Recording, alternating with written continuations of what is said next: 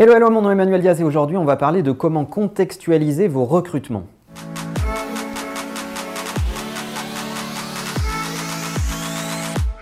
Alors on a fait un épisode récemment sur le recrutement et si j'en crois le nombre de vues et de commentaires ça vous a beaucoup plu. Alors j'ai décidé aujourd'hui de vous reparler de recrutement mais sous un autre angle, la contextualisation du recrutement, autrement dit est-ce que vous recrutez en prenant, en compte votre contexte? Le réflexe premier chez beaucoup de managers et d'entrepreneurs, c'est de croiser des gens brillants et de se dire, puisque cette personne est brillante, je la veux dans mes équipes. Alors il y a une théorie qui dit qu'il faut être en recrutement permanent et que les gens particulièrement brillants vont fatalement trouver leur place dans une structure, euh, amortir leurs coûts, générer suffisamment de valeur pour que ça soit bénéficiaire pour la boîte euh, c'est une théorie qui existe et qui est juste, mais de mon point de vue, elle concerne un nombre infime de personnes parce que ça demande non seulement d'être particulièrement brillant, mais aussi d'être extrêmement mature euh, lorsqu'on est recruté dans ce cadre-là et peu de candidats ont ce niveau de maturité. Et finalement, il y a une autre mouvance qui est vachement intéressante de mon point de vue à regarder,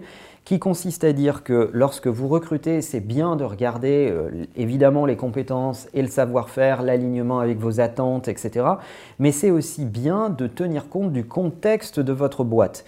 Alors qu'est-ce qu'on entend par contexte de votre boîte? En fonction de l'année qui est la vôtre, et on est en fin d'année en ce moment et vous préparez certainement votre budget pour l'année prochaine, donc c'est le bon moment de vous poser la question de votre contexte, vous pouvez être dans une année de forte progression commerciale, de euh, stabilisation, dans une année de consolidation, bref, le contexte de votre boîte peut être différent. Si on veut résumer, il y aurait peut-être trois étapes de contexte classiques dans une boîte. Évidemment, il y a des subtilités et adaptez-les à ce qui est la vie de votre boîte, mais on va dire qu'il y a trois cas de figure bien référencés.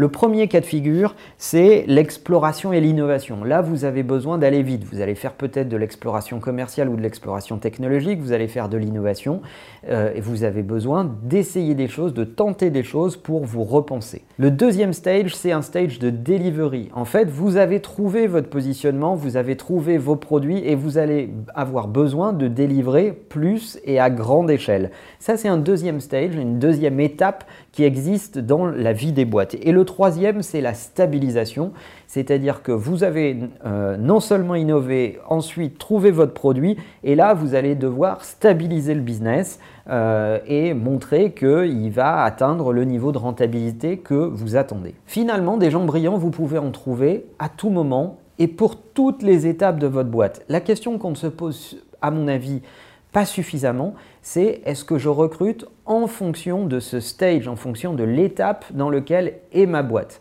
Je m'explique. Un mec brillant mais qui est un fonceur, vous allez certainement en avoir besoin dans une étape d'innovation où vous allez avoir besoin de quelqu'un qui euh, ne s'encombre pas des détails et qui va aller chercher de nouvelles opportunités.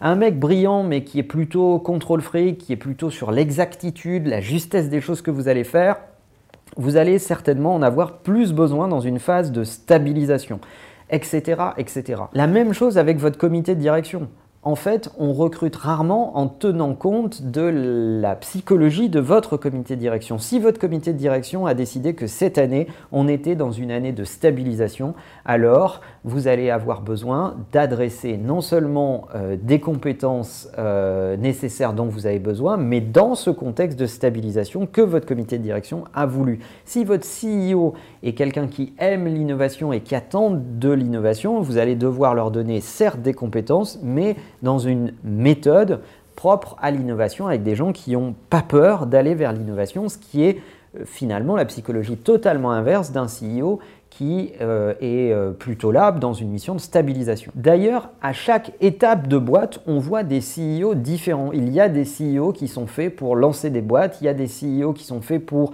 leur donner de la croissance rapide, il y a des CEO qui sont faits plus pour les stabiliser euh, et en tirer les fruits en termes de rentabilité financière. Il y a différents types de CEO et si vous regardez notamment les fonds, placer des CEO dans les boîtes, eh bien, ils ont euh, dans leur portefeuille différentes gammes de CEO en fonction de l'étape dans laquelle est la boîte.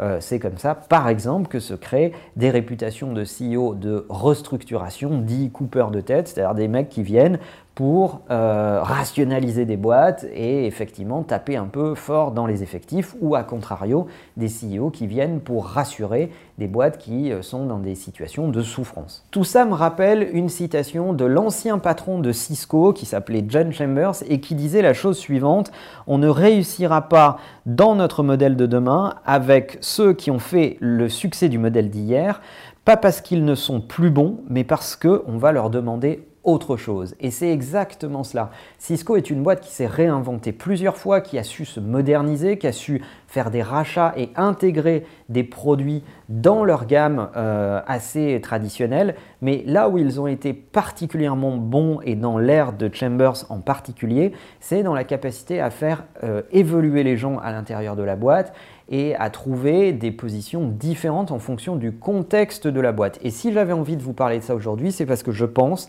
que la question du contexte est un élément primordial dans vos processus de recrutement qui n'est malheureusement pas assez pris en compte. Alors je ne sais pas si vous avez euh, déjà réfléchi à ces sujets, si vous avez des méthodologies pour ça. Si oui, n'hésitez pas à partager tout ça dans les commentaires et à nous dire comment vous intégrez la question du contexte dans vos recrutements. Ça peut intéresser plein de gens qui regardent la chaîne. N'oubliez pas de vous abonner à la chaîne et d'activer les notifications pour que chaque fois qu'on sort une nouvelle vidéo, vous soyez notifié et que l'ensemble de ces épisodes sont aussi disponibles en podcast sur à peu près toutes les plateformes de podcast que vous pouvez imaginer. Tapez mon nom, Manuel Diaz, et vous trouverez l'ensemble de ces épisodes en podcast, parfois même en format long avec plus de contenu que ce qu'on publie ici en vidéo. En attendant, je vous dis à bientôt.